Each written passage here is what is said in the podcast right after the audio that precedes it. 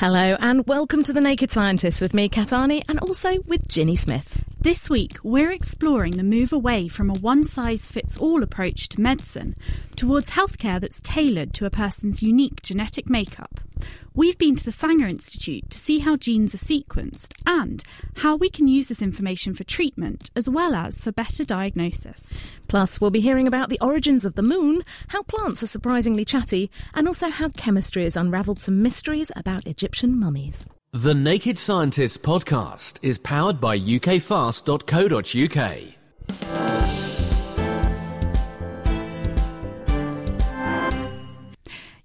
You may have noticed that over the past few weeks, the moon has been extra big and bright in the sky. But how was it first formed? Well, new research published this week has shown that our current understanding could be wrong. With us now is Alex Halliday, the head of the Mathematical, Physical and Life Sciences Division at Oxford University. So, most of us will have heard of the Big Bang Theory, but not as many people know about the Giant Impact Theory. Can you tell us what that is?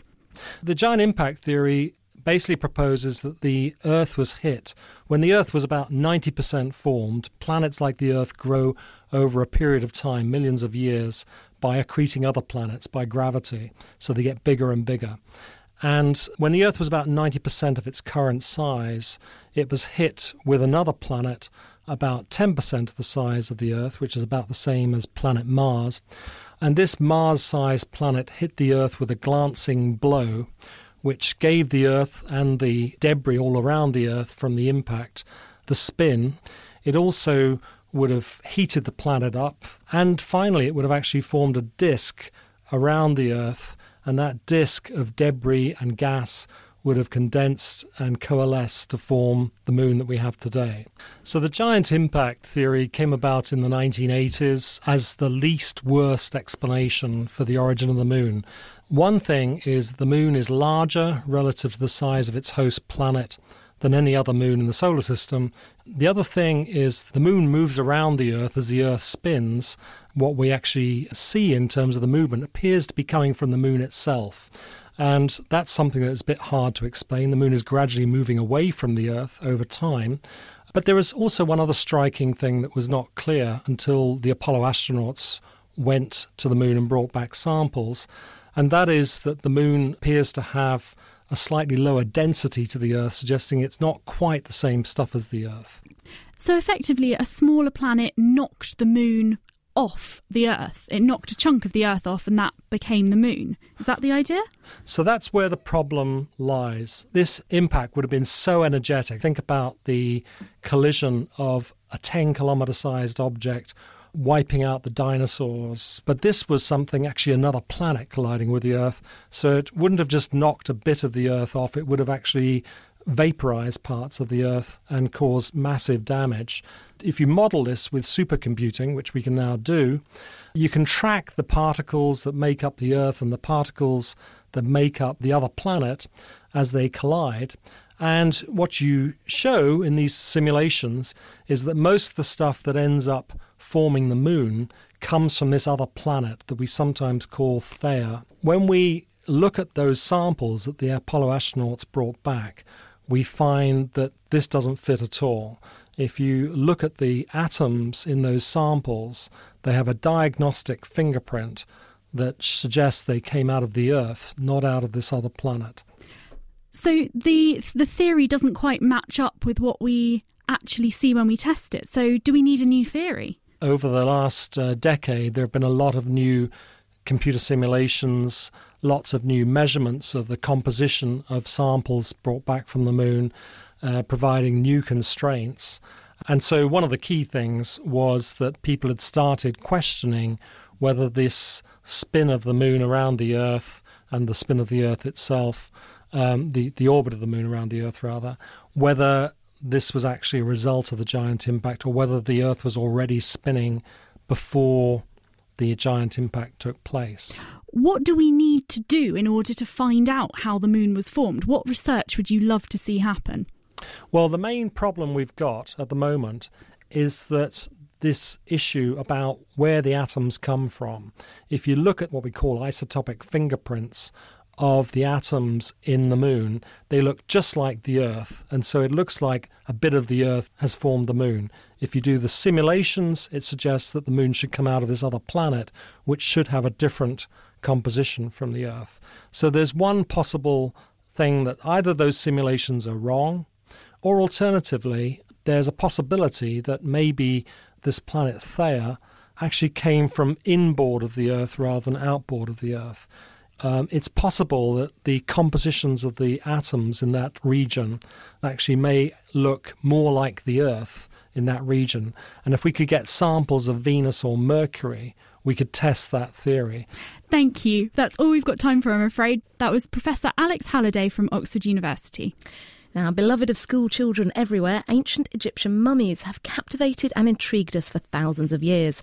But new research analysing the chemical composition of linens in a burial site has shown that the ancient Egyptians were mummifying their dead 1500 years earlier than we previously believed, meaning the history books probably need updating. And that's not all that chemistry can tell us about this ancient culture. Georgia Mills spoke to Stephen Buckley from the University of York to find out what his research has unravelled. Before this study, we thought that Egyptian mummification started around 2600 BC, uh, but this study actually um, pushes back the origins of Egyptian mummification to around 4300 BC, so back by about 1500 years. The big thing we found out is that they were actually using complex recipes, and embalming agents on prehistoric mummies a great deal earlier than we originally thought. How did you find this out? We found this out using chemistry essentially. The study actually involved looking at funerary textiles that had been treated with embalming agents, getting a chemical fingerprint of what these materials were. And rather than it just being resin, which is one substance, we actually found it was a mixture of ingredients and quite complex, and they'd also heated these materials together. So they'd gone to quite some effort before they um, applied them to their dead. So you actually see that the embalming agents in the prehistoric burials are remarkably similar to the embalming agents that were used 3,000 years later when Egyptian mummification was at its very best. Why were they making this, this embalming fluid? What did they want to achieve with it? I think in these very early burials, where these ingredients may have started, is that they had some symbolic significance connected with the properties of the animals and plants they came from. And then they noticed that because the recipes contained antibacterial components, the pine resin and an aromatic plant extract are strongly antibacterial, they probably noticed that where they were in direct contact with the body, you actually had preservation of the soft tissue, which of course is what a mummy is. And then from that made the connection if the body survives, perhaps the individual can survive, cheat death if you like, and so mummification became an integral part of their belief system. So they believed later that the body had to be preserved in order for the spirit to get into into the afterlife. And if there was no body, they were dead forever. So mummification was extremely important. What's interesting is it suggests that recognition started actually in the prehistoric period as early as the late Stone Age. They were mummifying their dead a lot longer ago than we thought. What else does this tell us about Egyptian culture? I think it tells us that the Egyptians had a, a degree of relative sophistication quite early on. So their lives were relatively complex, even 4000 plus BC. This is a nice part of the research because it has been true within Egyptology for quite some time. The view that at this time the Egyptians were barely capable of getting out the front door um, and that they were very localized and exploiting local resources, perhaps making it to the Red Sea, but not going too far. Whereas this research shows clearly that they were going up to the northeastern Mediterranean and doing this over a period of, of centuries. And so their world was quite big. How do you know that their world was so big? We know the world was big simply because one or two of the ingredients, the pine resin, for example, is a temperate pine, and the nearest source for that is what is now southeastern Turkey. So it has to come from at least that far. Why they were able to get around, certainly part of it was the use of waterways, using uh, rivers that ran in the um, valleys across the eastern desert. In the late Neolithic period, the environment was warmer and wetter, so the rainfall meant that you had seasonal rivers, and that made it much easier to um, get around. The environment did change. So in the late Neolithic, it was warmer and wetter, but then there was this fairly dramatic change in climate around 3,800, 3,700 BC, where it went to cool dry. Seasonal rivers dried to a significant extent, so it actually became more difficult to get around. You actually see a move away from marine resources in the actual embalming agents to more um, terrestrial based materials. And as they say, the rest is history. Dr. Stephen Buckley from the University of York. Now, they may not seem particularly chatty, but plants are constantly communicating with each other and with their surroundings using chemical signals. And now, researchers from Virginia Tech have found that parasitic plants have their own special way of communicating with their hosts.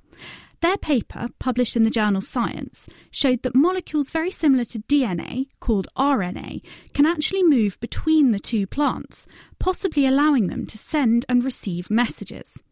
I spoke to Jim Westwood about his research and started by asking him what we mean when we talk about a parasitic plant. So basically, there's one plant that is attacking another plant and physically attaching to it in order to withdraw water and nutrients from this, what we call the host plant. And it gives nothing back. It's just taking its resources, everything it needs to live from that host. And what is it you found out that's new?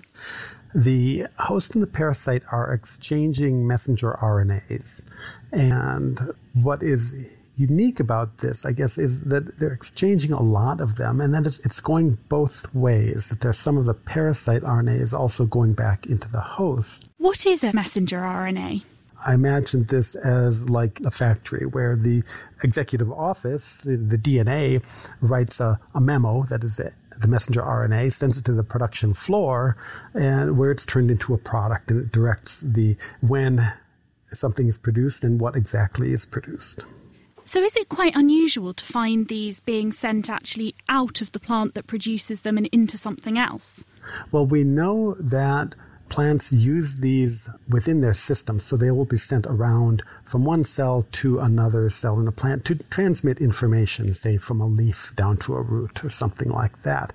And so it, it can be used as a method of internal communication, but the idea that they are being taken or, or escaping to another organism is quite new. So, how do they get from one plant to the other? The parasite has a structure called a haustorium, and that invades the host tissue and forms connections to the vascular system, the tubes where there's water and sugars.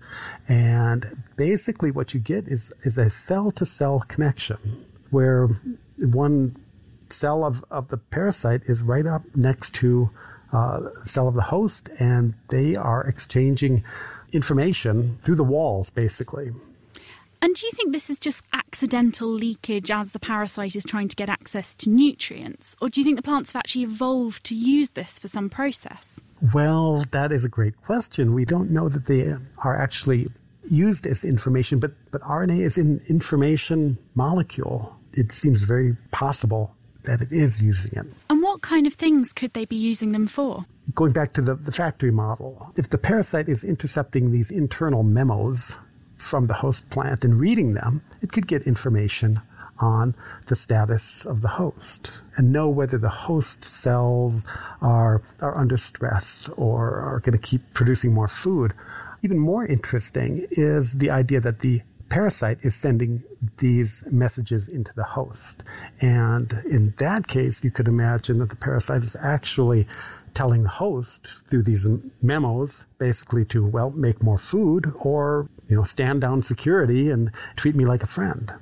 So if there is this kind of backwards and forwards signaling, is there any way we could sort of hijack this system to get rid of these parasitic plants where they're affecting our crops, for example? If you could engineer a host plant that is making a specific, we call it a silencing RNA molecule that can move into the parasite and shut down some potentially critical process in the parasite. This could be a very elegant way to get at control of parasitic plants. And how big a problem are parasitic plants for agriculture? Well, it depends where you're talking. In the developing world, parasitic plants are a huge problem. In places of sub-Saharan Africa, there is a parasite called witchweed, which is devastating to cereal crops on, on some of the world's poorest land and affecting the world's poorest farmers. This idea of information being passed from one organism to another, we know that in bacteria they can actually do this horizontal gene transfer and actually take parts of each other's DNA and, and start using them. Do you think anything like that could be going on here? It is possible. The horizontal gene transfer you know, occurs very rarely between plants, but it seems that it is more likely where there is a physical association, as in with parasitic plants. We don't really have evidence right now that DNA is moving, but there is at least one example that's been reported by another group where it looks like a horizontal gene transfer event could be traced back to RNA intermediate, where the RNA would have been converted to DNA in the parasite and inserted into the genome. Could you just talk me through how that mechanism would work? There is um, a process called reverse transcription where you take an RNA molecule and it it's translated back into a DNA and then if that would be inserted into the genome and incorporated then it could persist and especially you know if it would have a, a useful function then it could be selected for and retained Virginia Tech's Professor Jim Westwood. When you think about things that increase the risk of cancer, you'd probably list things like smoking, UV rays from the sun, or air pollution. But in fact, like the inflation of the nation's waistlines, there's a growing number of cancers that are linked to obesity and being overweight. A new study published in The Lancet this week from scientists at the London School of Hygiene and Tropical Medicine has looked at more than 5 million people in the UK and concluded that around 12,000 cancers every year can be put down to excess weight. I spoke to lead researcher Krishnan Bhaskaran to find find out more. So, this was a, a, very large study. We were able to include data from over 5 million people. And the way that we did that was to access um, anonymised GP records from across the country. What we did was we put together the height and weight measurements that have just been made in regular GP consultations um, as part of routine care. And we also looked forward in those anonymised records to see uh, later on uh, whether there were any uh, diagnoses of cancer in the same people. What sort of timescale are we talking from, from those measurements being made to then a, a diagnosis of cancer? I mean, five years, ten years, twenty years? Well, it varied, but the, the data source that we had access to, the, the earliest kind of records from that were in the late 80s, early 90s. So for some people, we had about 20 years. So on average, we had, I think, six or seven years of follow up for, most, for the average person in the study. So it sounds like you're taking the, this information about height and weight and you can convert that to, to BMI and then go, well, did they get cancer? How do you actually go about proving whether there is a link? And is it for all types of cancer, some types of cancer? Yeah, well, so far it's, that was the simple version. And of course, we have to uh, take into account other things that might be common causes of having a high BMI and later on getting cancer.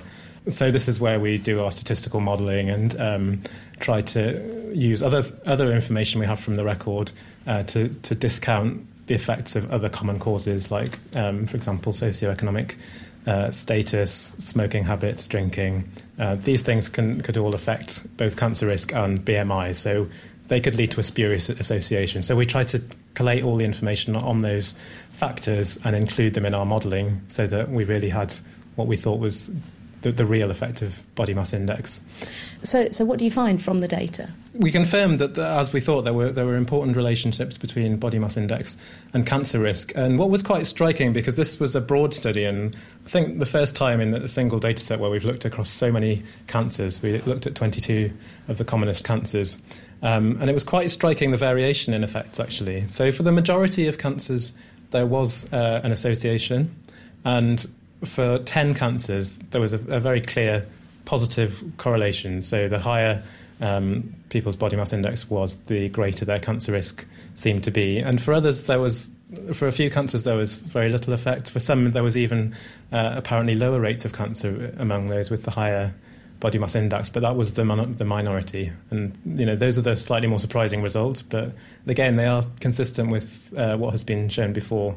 Which cancers are we talking about here that are most strongly linked to obesity? In terms of what are the impacts on the population, one has to also think about uh, which, how common these cancers are. So uh, it's a slightly different answer if you're saying uh, which of these cancers are worst affected at a population level. The specific cancer type that really had the most striking positive relationship with body mass index was cancer of the uterus in women. That's womb cancer, which is actually the fourth most common, common cancer in women. And for cancer of the uterus, we found that increasing the body mass index by five units, which is for an average height woman would be uh, adding about two stones of weight, um, actually uh, increased the risk of uterus cancer by over 60%. So, really, quite a large effect. Breast cancer has a, a smaller relative effect uh, or association with body mass index, but I think the actual number of, of cases of breast cancer that we've estimated that would be attributable to excess weight is larger than for, for womb cancer because it's the function of these two things how large the effect is and how common the cancer is. How many cases of cancer are we talking about? That's something we tried to estimate in this study. Um, so, by using both the, the, national cancer statistics and also um, the effects that we estimated for body mass index, uh, we estimated for the 10 cancers that were really clearly positively associated uh, with body mass index, over 12,000 could be attributable to having excess weight. Um, Is that every year in the UK? That's every year, yeah. So that's, that's uh, if you like, if we could somehow magically remove all excess weight from the population, we would expect from these results to prevent about 12,000 cancer cases. So it's really quite a large population impact. So with this study, you kind of feel that this is the strong evidence that we can go out there and say, you know, we, we really know this now. Yes, I think so. I think this really sort of seals it. So we already knew there were these important effects, but now we've really put some more some more meat on it and uh, worked out uh, exactly what the impacts are. And it really just adds ever more to the case uh, for some ambitious policies to deal with obesity in the population, which we know are affecting cardiovascular risk, we know they're affecting uh, diabetes risk, and now we really know the extent to which they're affecting cancer risk as well. So adding to the weight of evidence. exactly. Apologies for the bad joke there. That's uh, Dr. Krishnan Bhaskaran from the London School of Hygiene and Tropical Medicine. You're listening to The Naked Scientists with Ginny Smith and me, Kat Arney. And now it's time to move on to our main topic personalised medicine. Do you always buy the same clothes as your best friend or your grandmother? The answer's probably not. But despite your differences, when you, your friend, or your grandmother get sick, you're likely to be diagnosed and treated the same way. Our limited knowledge of how different people respond to sickness as well as to different treatments means we have to make do with a one size fits all approach to medicine. But now that's starting to change. Just this month, David Cameron said that he's backing a research project to sequence 100,000 genomes of NHS patients in England by 2018. Some experts believe this will become a national testbed for sequencing the genomes of the entire UK population. This means that within a couple of generations, healthcare could be tailored to a person's unique genetic makeup. Greer Jackson met with Dr. Mike Quail at the Wellcome Trust Sanger Institute, where the £200 million project will be hosted, to find out how we sequence genes. Sanger was set up around 18 years ago to do pilot work for the Human Genome Project. And since then, we've diversified and we have a number of faculty groups essentially who are looking at the function of the genome and what it does. One of the ways we do that is by DNA sequencing. We sequence the genomes from people who have diseases and people that don't have diseases and try and find those bits of the genome that do confer disease. One of the first steps in the process of genome sequencing is getting DNA. And so we're about to do a very simple experiment to get DNA out of a human being. Let's get started. So, what do you want me to do first? First of all, because this is a lab, we can't put anything in the mouth, so we're going to go outside the lab and we're going to swill a uh, salt solution around the mouth. You're going to do that, because I don't like the taste of salty solution. So, this is a sterile tube. It's clear, you can spit into that. Right, I'll take that. So, salty solution, in it goes. Ooh.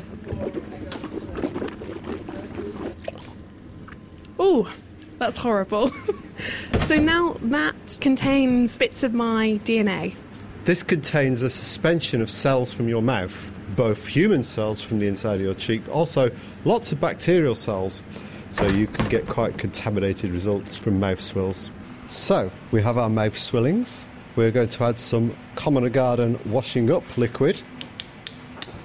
Roughly three parts of washing up liquid to one part of mouth swill. And we give it a good mix. So what you've got now is a very frothy sample. And the detergents in the washing up liquid should release the DNA. And now, in order to see the DNA, we're going to precipitate it using some ethanol.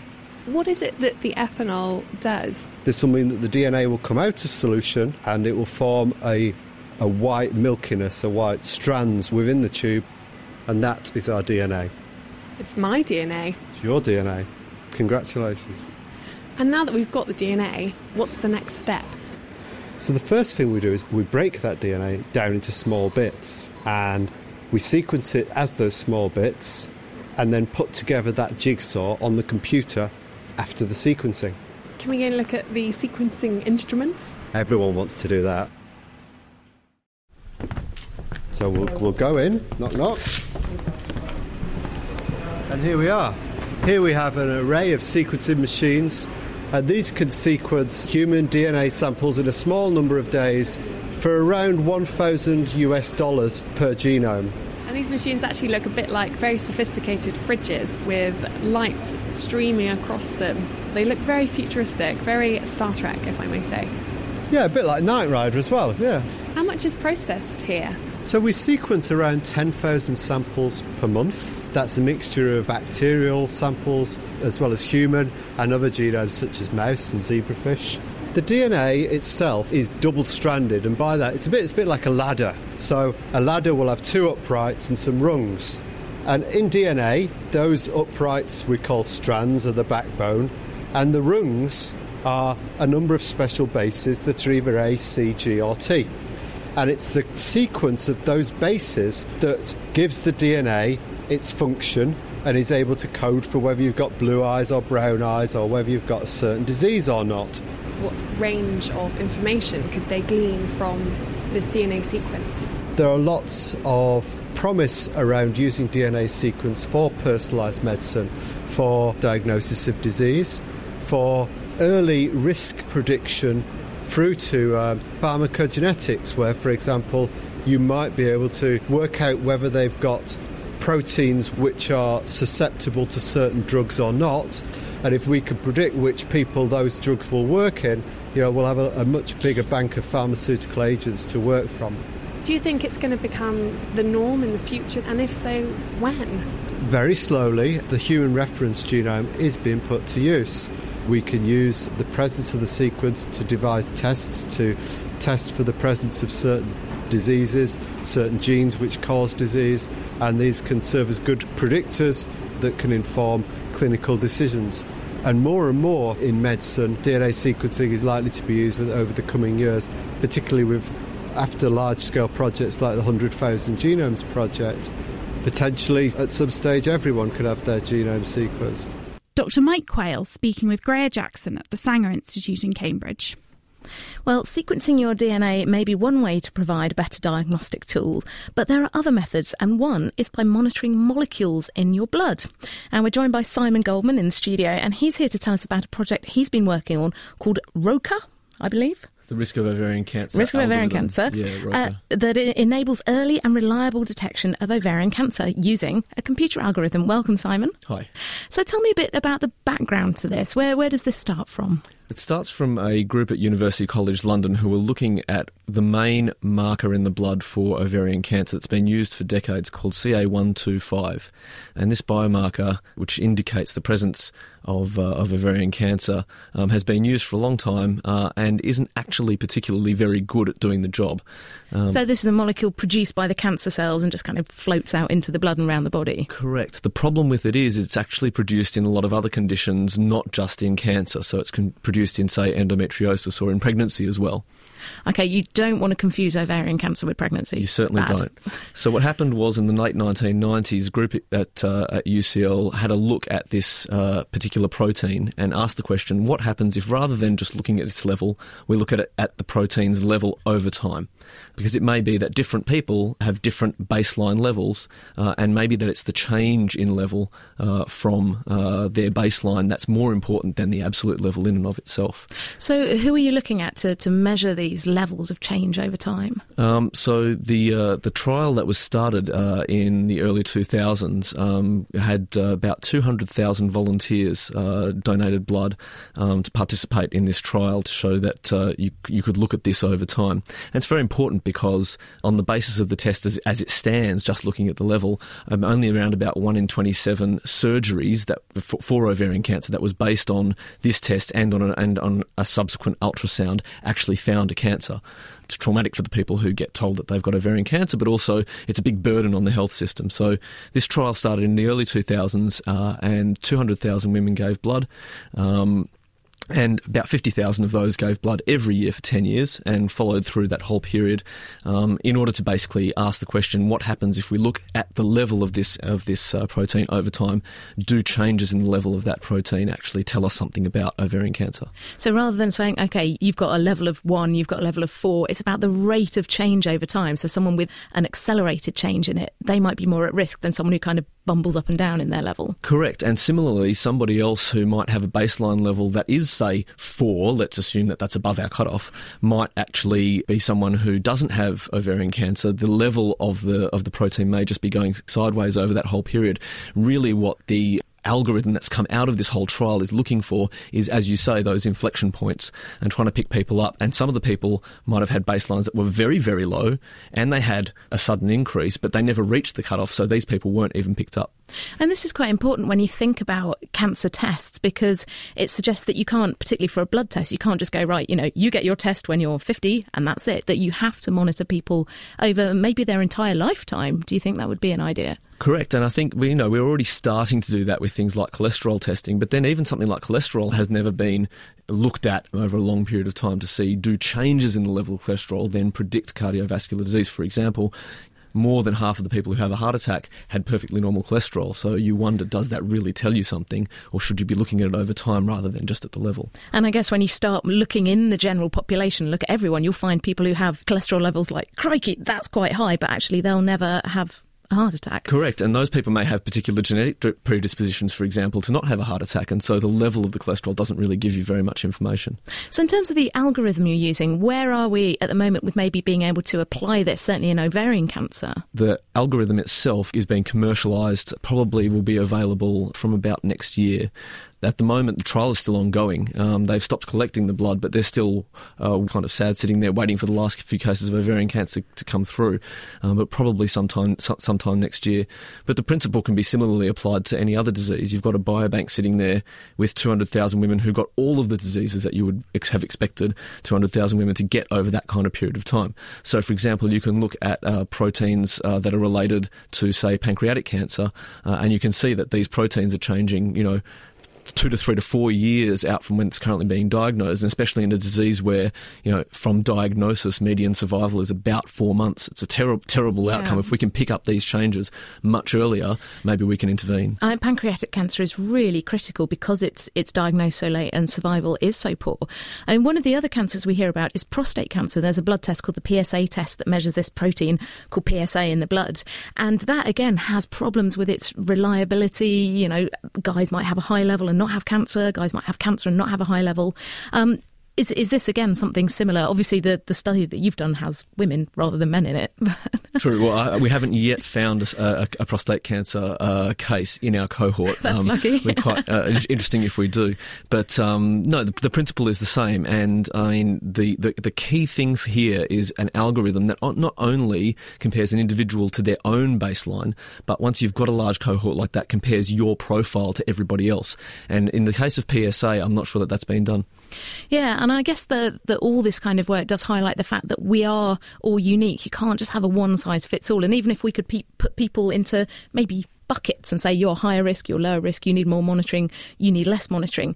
That's got to be able to save lives in the future. And that's basically what the process is. You get a blood test uh, over time, you're screened effectively over time. Uh, if the level of, say, CA125 rises, then a doctor's going to say, well, look, your, your level's different from baseline. The algorithm suggests that you're at risk. Maybe you should go and have an ultrasound. And the, the intervention is accelerated, and you can pick up cancer a lot earlier than you would otherwise pick it up. So it certainly sounds like this is uh, something you're very excited about. Indeed. I reckon so. And uh, in terms of the, you say you've got 200 samples just sitting in a freezer there. You know, are, are there plans to, to look at other types of cancer? You mentioned pancreatic there. Absolutely. I mean, there's in, in total there's about five and a half million samples sitting in a fridge there. And the thing is, you can look at a lot of other diseases, cardiovascular disease. Not all biomarkers are going to profile well, but in a lot of cases, no one's ever actually done the study because no one's had these kinds of cohorts over that kind of period of time to be able to do those studies. So basically, it's there in your fridge, and Indeed. hopefully the answers are there. Thank you very much. That's uh, Simon Goldman from Abcodia. Now, diagnosing diseases isn't always easy, especially when it comes to very rare ones. Helen Piper is the mother of four year old Alex, who has an undiagnosed developmental disorder. She told us how difficult it's been living without a diagnosis. We first noticed something wasn't quite right quite early on, probably eight to ten weeks. He wasn't focusing on people, he didn't make eye contact, he wasn't smiling, um, and he was very floppy on his neck. Our first doctor was, was in no help at all. She literally took one look at him and went, Oh, well, he's probably got Asperger's, but that's okay. Here's a leaflet. And off I went out the door and I cried so much because you just think, well, this is not very supportive, and I'm not at all sure that's right. So I took him back again and saw a different GP who, again, almost took one look at him and went, mm, no, that's neurological. And so off we ran on a series of various trips to, and we started off with a paediatrician, and we've seen, you know, neurologists, we've had genetics involved, all to try and work out what's going on, and, and nobody has been able to give us an answer. It was extremely isolating because there are no pathways that are, I suppose, obvious for you when you don't have a diagnosis. If you have a label for your child, there are at least obvious pathways down to travel in terms of support groups, in terms of input from social services. Uh, we were quite lucky in that um, on one of our visits to Great Ormond Street, I cried over them and said, There must be a support group somewhere. And they said, Oh, you know, have you heard of SWAN? SWAN stands for Syndromes Without a Name, and it's a amazing charity that supports all the parents of children who have no diagnosis. We call our children swans because it's quite a nice, graceful name for these beautiful children of ours. Now, trying to diagnose rare conditions like Alex's is hard. There may only be a handful of cases across the world, meaning that even the most experienced of doctors are unlikely to have seen them before. To help tackle this issue, the University of Oxford's Christopher Nellåker has harnessed the power of facial recognition technology. He's developed a diagnostic tool to help people like Alex with very rare syndromes stand a better chance at an accurate diagnosis. Hi there, Christopher. Hello. So, are these kind of undiagnosed conditions common? So, a rare disease is, as uh, the name implies, rare. Uh, but there are a lot of different types of rare diseases. So, collectively, they're surprisingly common, perhaps. Uh, one in 17 people might have a rare disease. That's way more than I would have expected.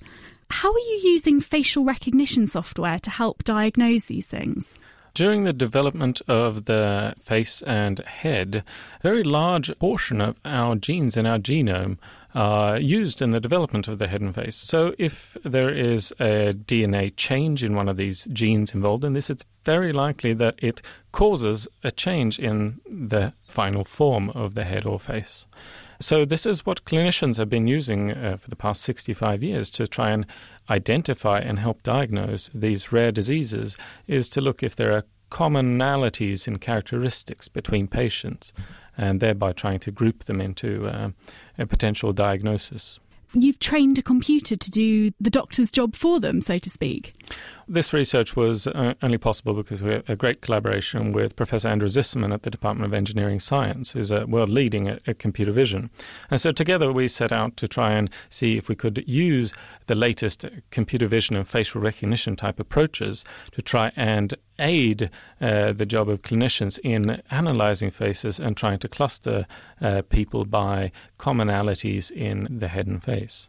And how good is the computer at picking up these differences? So we used eight rather well known syndromes to train the computer to try and analyze these rare diseases.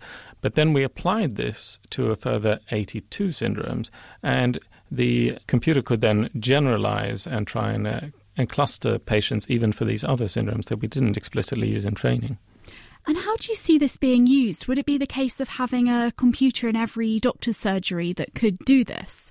This doesn't require any fancy equipment. The algorithm uh, uses any old photograph. Uh, there's a 2D photograph in like a family album, in theory, if you could show that to a computer, then this algorithm could be used to analyze them.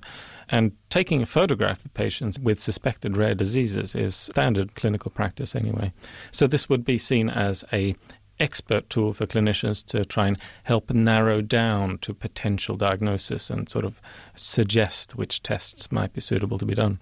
So you mentioned there that it's a narrowing down procedure. It doesn't mean that you could just tell exactly from a photograph what was wrong with the person. You'd still need to do other tests. This uh, has to be used in the uh, hands of an expert. It's not sufficiently accurate to give 100%, though it does do much better than expected. So, for these untrained syndromes, it uh, narrows the search space for the right syndrome by 27 times better than random chance. And this, again, was just a sort of proof of principle study to see if it was possible to do this. So we're hoping to expand on this. So I guess that would save the taxpayer quite a lot of money if you could run fewer tests rather than having to run all 27.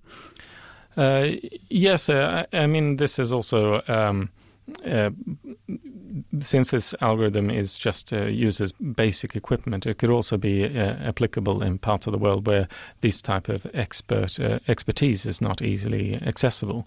So it, it, would help narrow down the, the, the tests that might be done in in, in countries and, and, in healthcare systems where uh, money is very much limited to the number of tests you can do. And what kind of tests are we talking about that would need to be done to get a sort of definite diagnosis? So ultimately, you want to uh, uh identify a genetic cause, if there is a genetic cause for the uh, for this particular or a particular rare disease. That's not always the case, but if there is a DNA change, then that's what you want to try and identify. And so there are existing a lot of uh, specific tests to look for specific changes. Uh, as as this uh, new genome sequencing, as we heard earlier in the program, is developing, of course, we're hoping to make this. Uh, that this will make it a lot easier to identify um, the DNA changes in rare diseases. And just briefly to finish up, how long do you think it'll be before something like this is in widespread use? So we are trying to develop this as uh, quickly as we can, of course, uh, but we do have to expand this uh, work out with clinician collaborations carefully but uh, a number of years still. But we would be hoping to do it as a sort of ongoing research and development as it rolls out uh, in collaboration with clinicians. That was Dr. Christopher Nellåker from the University of Oxford. You're listening to The Naked Scientists with Kat Arney and with me, Ginny Smith. Well, sequencing your genes may mean better diagnosis and even treatment, but what happens to your genome once it's been sequenced? Where does all the data go and how is it stored? And most importantly, is it safe? Back at the Sanger Institute, Graihagh Jackson spoke to Dr. Guy Coates, one of the people charged with protecting the thousands of genes that they sequence at the facility. So we're in the middle of the data storage room here. We're surrounded by aircon and all sorts of flashing lights and brightly coloured cables. What's the function of this room?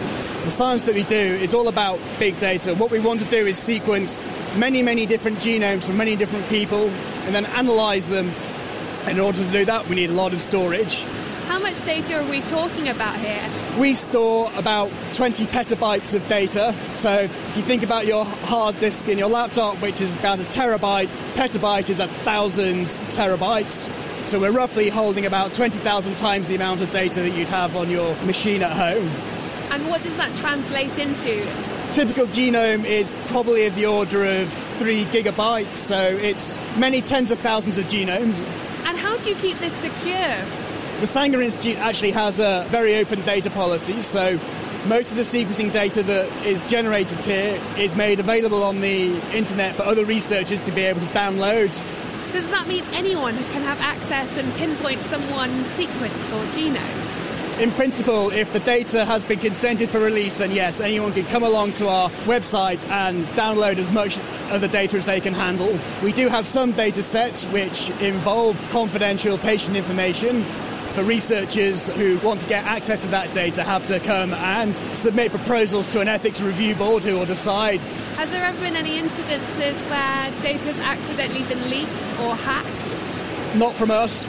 There have been incidences where people have taken what looks like anonymized data and been able to combine that with third party data sets. One of the classic examples has been a study where someone has been able to, in the US has been able to take genetic information, which wasn't even a full genome scan, and then link that back in some circumstances to surnames. Now that's not complete re identification, but it shows how careful that we have to be with genetic data. So, if your genes can be traced back to your family, what could the outside world learn about you? You can tell a whole range of things. Dr. Anna Middleton, senior scientist at the Sanger Institute and gene ethics expert. So you can tell somebody's past, present, future from their genes, varying from the age that they would have been predisposed to develop their first tooth, through to whether they're predisposed to high cholesterol, through to whether they're at a higher chance than average of getting cancer. So a whole collection of different things. It sounds like a never ending list of possibilities. Yeah, actually, virtually everything about us has some pathway in us that you know links to our genes. So together with the environment, genes make us who, who we are you can potentially glean quite a lot of information about someone. So, how is that kept anonymous? As far as identifying an individual goes, that would actually be very difficult. If you managed to get somebody's sequence and you had their raw ACs, Ts, and Gs, the bits that make up the sequence, you couldn't look at that and go, oh, I've just identified that person from that. You, you can't do that. You need a way of interpreting it. If that individual had other things online that um, identified them, such as their photographs, such as links to a particular condition. You could, in theory, match them all together, but it would be quite a complex exercise. So, what we do is to try and keep the data we have on campus as safe as possible. We use the same sort of systems that banks do to protect identifiable data, and we're just as cautious as we can be. Your genome may just about be safe from prying eyes for now, but what happens if you consent for someone to look at a specific gene and they accidentally see another? One that's life threatening but curable. In a research setting, if incidental findings are discovered, there isn't a duty to be sharing those. Now, that's actually quite different from a clinical setting. So if you had an x-ray of your lung and then picked up an unexpected rib fracture, then you would expect the doctor to explore that and share that. The same in genomics is expected. If you genuinely saw something accidental that you weren't expecting, then there would be an expectation to share that, particularly if it was very serious and potentially life threatening and also actionable. So if we pick up genes relating to even serious conditions, if you can do nothing about it, then really what's the point in knowing? So if it's incurable, that's not something that would be communicated to a patient. So, for example, if you were looking at, say, a two year old with a severe developmental disorder, say, you would be looking to try and find the genetics behind that developmental disorder. So, how helpful is it to then be looking at the Alzheimer genes that wouldn't even be relevant until that child was an adult? If you're looking at sequencing the gene, is it a case of just the gene being this means you have Alzheimer's? So, the vast majority of genes that we have give some level of prediction about the future, but it's very difficult to be precise. So, when you're discovering things, incidental findings, say, in a research setting or even in a clinical setting, it's very hard to actually interpret them without clinical data attached to them. Is there a standard policy across the world that people can look to, that can follow, um, should they find themselves in these circumstances? Generically, if we were to look across the world, what are people doing? I'd say in the UK and in Europe more generally, we're being more conservative about incidental findings. And we're saying, okay, the information that you can get from a whole sequence is vast. You know, what to look at and share is it just information relating to serious actionable conditions? What about information relating to pregnancy or carrier testing? What about response to medications? All these different genes play a part in these different things. And at the moment, we're saying it's actually very hard to manage all of that. What we'll do is really just focus on answering the clinical question. So if somebody comes in with breast cancer, we'll really only just look at the breast cancer genes and to find out what chemotherapies are going to be most helpful for them and look at trying to support them with their cancer. Let's not think about all these other pieces of information, perhaps until another date. And that's very different from what's going on in the States at the moment. There, they're recommending every time a sequence is done to automatically look for 24 cancer and cardiac conditions at the same time, every time a sequence is done. So they're using that opportunity to do a screen of other things at the same time. And that gives a very strong public health message. So it's just a different kind of approach. So we're more conservative here. It may well be we go to the American position at some point, but we just don't quite feel ready yet. When are we likely to be able to see this sort of wide scale access to your genomic sequence? The 100,000 Genomes Project has started. So, this is this massive government initiative to sequence 100,000 people in the NHS. So, it won't be available for everybody, but the government's really made a massive commitment to create the infrastructure to support sequencing on a large scale. The Sanger Institute's informatics leader Guy Coates and gene ethics expert Dr. Anna Middleton. And finally, closing this week's show, Georgia Mills has the question of the week. This week, we've been getting a little choked up about this question from listener Samira. Do emotional or pain induced tears differ? Is it possible to test tears and deduce if they are related to physical pain or emotion? If so, what is the difference between the two? Can we test the difference between tears of sadness or tears caused by irritants in your eye? To start with, why do people get so watery eyed? With the answer is Professor Vingerhoets, a motion and tear expert from Tilburg University. Crying predominantly expresses powerlessness or the strong desire to be reunited with a lost valued person, object, or location. The advantage of crying aloud is that it's emitted in all directions. It's then very likely to be heard by parents who can provide care. But this means it may also be heard by predators. Most mammal offspring will make distress calls if separated from their carers. However, humans are the only species who shed emotional tears. The advantage of crying tears, a visual signal, is that it cannot be detected in the same way by predators, but may easily be seen by the parents or caregivers. So, tears are a way of sending a visual signal of distress to your parents or carers. Can you tell why someone was crying just by looking at their tears? Physical pain tears and emotional tears are both produced by the same glands above the eyes. Like other glands, such as salivary glands or sweat glands, they are connected to our bloodstream. Some ingredients of the tears originate from the blood, and the composition of blood can be affected by hormones, which in turn are affected by exposure to stressors and your emotional state. This could lead us to think that tears produced in different emotional states could differ in their composition. However, a great deal of mystery still surrounds this idea. Over 30 years ago, American researchers compared the biochemical composition of emotional and irritant onion tears and found that the emotional tears contained more proteins. However, that has never been replicated and we don't know what this would mean. So, hormones in your bloodstream can enter your tears through the tear glands, changing the chemical makeup. But the jury is still out on just why this occurs. However, research from the Weizmann Institute of Science has shown that female tears contain chemicals that can cause a reduction in male libido, but only when the tears were emotional and not from getting something in your eye.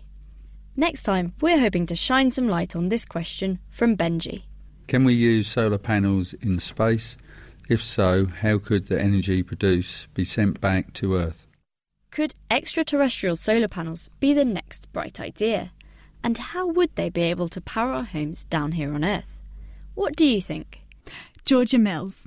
And if you've got some ideas, you can find us on Facebook or get in touch with us via Twitter. A huge thanks to all our guests who've been in the studio. That's Alex Halliday, Simon Goldman, and Christopher Nellåker. My thanks to Graihagh Jackson, Georgia Mills, and Hannah Tooley for production. The Naked Scientist comes to you from Cambridge University and is supported by the Wellcome Trust, the STFC, and the EPSRC. Join us next week when we've got all our best bits from Naked Science 2014. Thank you for listening.